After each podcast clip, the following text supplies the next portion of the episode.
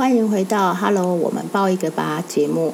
这里是一个谈爱、聊旅行跟说故事的频道，希望可以透过一些故事以及经验跟想法，还有一分享一些旅行当中的片段，来给大家一些小小的生活乐趣。那今天呢，想要跟大家分享的是，呃，有关于旅行这一件事情。当然，特别在疫情的时候聊旅行，其实是相对敏感很多的。但是，一则以喜，一则以忧的部分是，至少目前台湾岛内是相对安全，而且，呃，大家也可以自由的安居乐业啊，想旅行就旅行啊。但是，呃，很多人会问说，疫情之间没有办法出国旅行，那还可以做什么呢？那这个我也有一点点小小的心得可以分享。那第二个部分呢，是接续着第一个部分，疫情之间还可以做什么事情？那我想要特别分享一下，是六月之后的国旅大爆发的现象，该怎么办呢？好。第三个呢，刚好也分享一下，呃，今天七月三十一号去参加了呃虎航的航空体验营的一些小小的心得，我觉得蛮有趣的，也可以跟大家分享。那第一件事情，我们就来分享一下，疫情期间没有办法去旅行的时候该怎么办呢？那其实这个议题从三月的时候我就已经呃写过了。那不能去旅行的时候，其实你还是可以运动啊、做功课啊、阅读英文啊，提升你自己。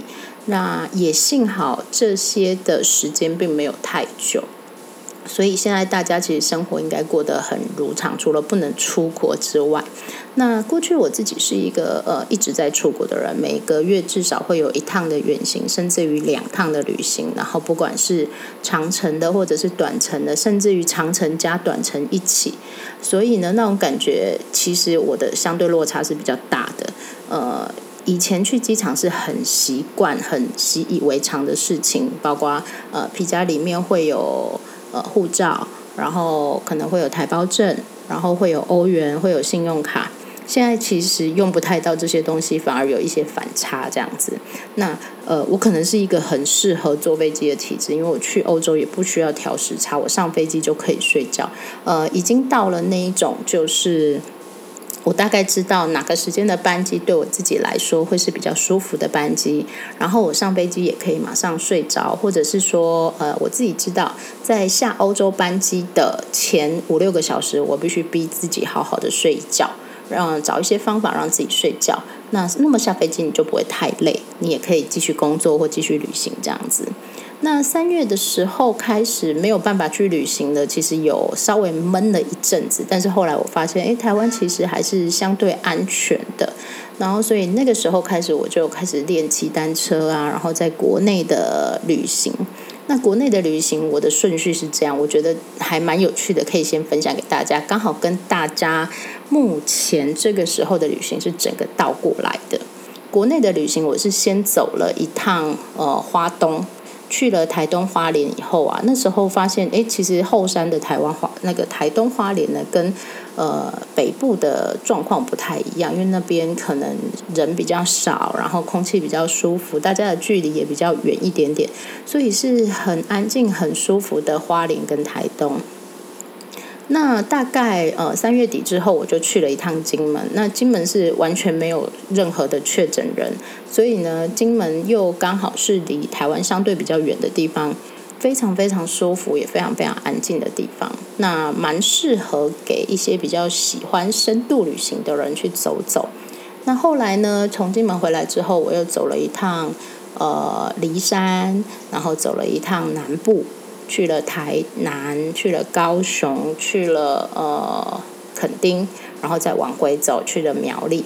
那个时候的旅行人口其实不多，然后大家可能也没有办法想象到说，哦，原来这个疫情一直到现在目前的七月底八月还是没有办法恢复。所以我大概在疫情之前就去了整个台湾，当然过去也去把台湾走了很多趟。但是因为没有人的台湾各地的旅行是还蛮舒服、蛮自在的，因为毕竟我还是喜欢像欧洲那样子人潮比较少的地方的旅行。那当时的状况是这个样子。那现在呢？呃，六月之后，那可能国内的疫情比较舒缓了，所以呃，国旅大爆发，或者是大家所谓的报复性的旅游，这个状况好像就变得相对比较严重一点点。包括到七月，甚至于其实六月底的时候啊，很多呃花东啊、垦丁啊、日月潭这些饭店都已经订不到了。然后到七月的时候，连澎湖的飞机都是满满满，班机都是非常非常满的，到处都是人。那很多人就会问说怎么办呢？可是呃闷坏了，还是很想去旅行。那我的建议是这样，像上个礼拜呢，我自己走了一趟呃环岛的小旅行，当然也没有很长的时间，呃。但是，呃，我自己挑选跟我自己去的地方，其实基本上拍照都是没什么人的。那我是怎么做的？呃，跟大家一起做分享。第一个呢是，其实尽量不要被媒体所影响，因为呃，有一些网络媒体呃分享者他们会分享哇，这个地方很漂亮，那它就会造成一些风潮。这当然也不是不好，但是它一旦造成风潮的时候呢，特别是假日人就特别多，那当然你就会发现到处都是人挤人。然后当然也有一些网络推荐的名店，那一定也是人挤人，所以呃尽量在七八月的时候避开这些所谓网络名店啊，或者是网络非常红的打卡景点。那你可以呃之后的时间再去。那我也蛮建议大家可以随走随看的，因为像嗯上个礼拜也已经是七月中到七月底了，那肯定还是有很多的海岸是很不错，而且没有什么人的，也蛮值得去的。当然，它默默无名，所以呢，很多人可能不知道。那我们所采取的方式是，呃，看到觉得很漂亮就下去走走看看，诶，反而有不一样的收获。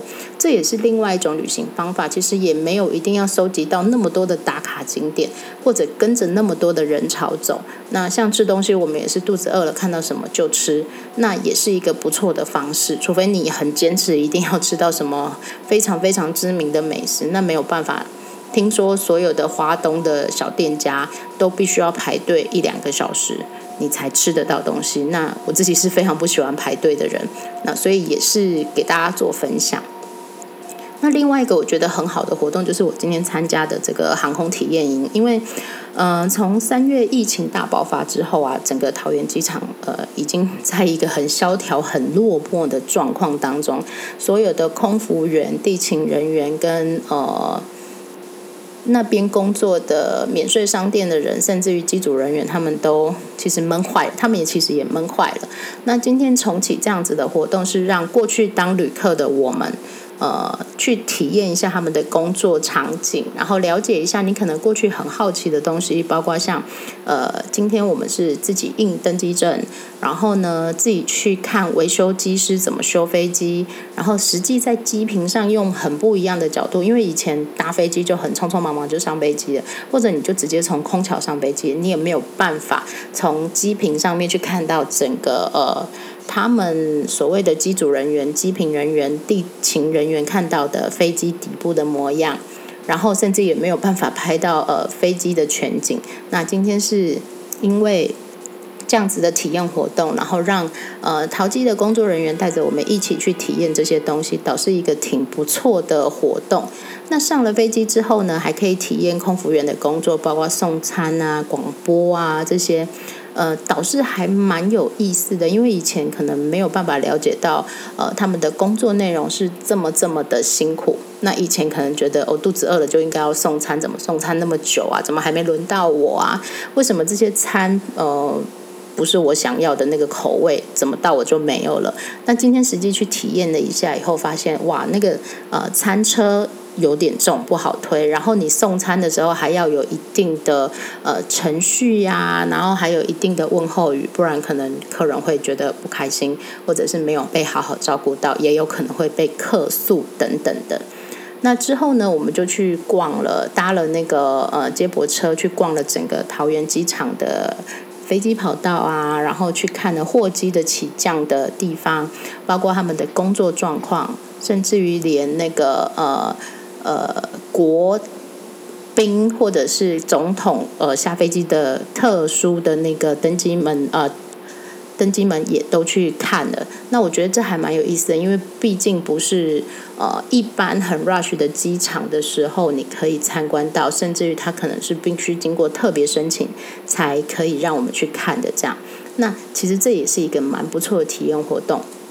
当然也是相对的去复述一下桃园机场的一些呃工作啊，让他们也觉得说哦，其实大家其实慢慢有很不错的活动，这样子也分享给大家。那希望这样的分享可以对大家有一些小小的帮助喽。那我们今天的节目就到这边结束，拜拜。